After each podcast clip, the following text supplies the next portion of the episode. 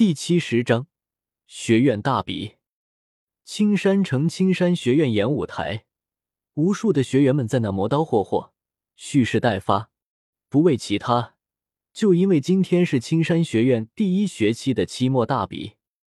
听说在大比中表现突出、优秀的学员可以获得珍贵的奖励，而且平阳侯大人会亲自观礼。如果得到了平阳侯大人的赏识，那前途简直一片光明，故而学员们都努力的进行热身训练，临阵磨枪，不快也光吗？岳院长，看来这青山学院你办理的还真不错，当初让你担任院长的决定，现在看来是对的。一群人通过教务通道直达高台，看着下方演武台上激动万分、颇具斗志的那群青年男女，为首的紫衣少年轻轻笑道。自从小医仙受伤后，总算是出了件让人心情不错的事。今天叶时秋穿着的是紫色，肩膀处绣着条黑龙，腰间挂着块玉佩的华丽服饰。不知道是不是吃了重力果实的缘故，自己居然和藤虎大将一样偏爱紫色。侯爷谬赞了，属下愧不敢当。听到叶时秋夸自己，老岳心里别提多爽了。但我就是不表现出来，我可是君子，君子是不能洋洋得意的。呵呵，少年笑了笑，然后坐到首位，其余如法海、萧逸才、萧峰、岳不群、王毅等人也相继入座。看看经过这几个月的培养，能不能找出些好苗子来，到时候还烦请诸位好生培养。叶时秋向几人说道。侯爷所言甚是，将这些好苗子妥善培养，到时候我们手底下就有办事的人了，大伙儿也就轻松起来了。哈哈，这个开心的日子，王毅倒是直接开起了玩笑。几位言之有理，我等看看有没有什么天赋异禀之人，说不定能收为弟子呢。啊，法海禅师，你也要收徒呀？那人家不是要和你一起吃斋念佛？一辈子不娶妻生子了。听到法海的话，叶时秋惊讶道：“他要有天赋、有实力的手下，可是和尚，这看起来也太……阿弥陀佛，侯爷，贫僧可收其为俗家弟子？”哦，众人齐声发出“哦”的高音。启禀侯爷，米特尔拍卖行的米特尔亚菲前来拜访，希望也能参观学院大比。就在众人调笑着法海之时，一个守将打扮的人跑来，双腿跪地，对守卫上的叶时秋说道：“米特尔亚菲。”听到这个名字，叶时秋挑了挑眉头。自己见过他，他却没有见过自己。而且自己虽然是青山之主，但除了嘉刑天和云韵以及小医仙外，还没有和其他原著中的人物见过面呢。这女人这次前来是。侯爷，米特尔亚菲曾经帮过我们举办拍卖会，如今他来观礼，我们不见似乎。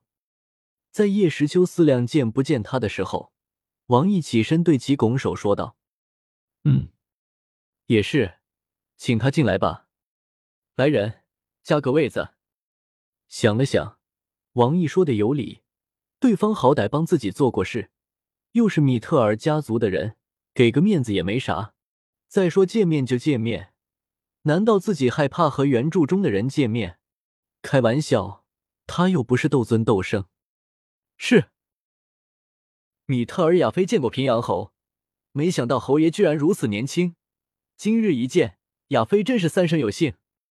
在守将的引路下，亚菲踏着优雅的步伐来到高台，见到首座的紫服少年，微微有些吃惊，但片刻后。就恢复过来了，双手放于腰间，向叶时秋行礼。亚菲小姐不必多礼，今日小姐能来观礼，本侯爷很开心，请坐吧。叶时秋指着刚搬来的空位说道：“谢侯爷，不知这几位是？”亚菲向叶时秋表示谢意，但却并没有立刻坐下，而是询问到其余人的身份。这里面除了青山政务厅厅长王毅。青山城卫军军长萧峰之外，岳不群和萧逸才以及法海，他都不认识。不过对于法海，看他那光头，相信也能猜到，这位是青山寺主持法海禅师，这位是聚灵塔镇殿使剑皇萧逸才，这位是青山学院院长岳不群。王毅和萧峰，你应该知道，就不介绍了。叶时秋向女子说道，他也不怕女子知道几人的身份。剑皇，法海的身份他猜到了，岳不群的名号他在得到拍卖物主信息时也听过。可是这都不算啥，大人物是那圣灵剑法的主人，传说中的剑圣呀。信息上说剑圣之徒是剑皇萧逸才，难道？看着斜面位子上的青年男子，亚飞一脸震惊之色。好了，小姐请坐吧。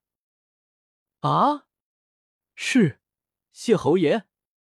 被叶时秋从震惊中拉回，亚飞微微躬身后坐到了自己的位子。看来得尽快禀告族内，剑圣高徒并未离去，而是留在了平阳侯麾下。这个平阳侯究竟是什么人？在华夏帝国的真实身份又是什么？为什么连斗圣强者都能与他相交，还送上成名功法？偷偷看了看紫衣少年一眼，亚飞心中满是疑惑。岳院长，可以了。是。得到吩咐后，岳不群起身走向围栏，运起斗气，对着台下众多学院大声说道：“青山学院众人听令。”我岳不群今以青山学院院长之名宣布，青山学院第一期大比正式开始。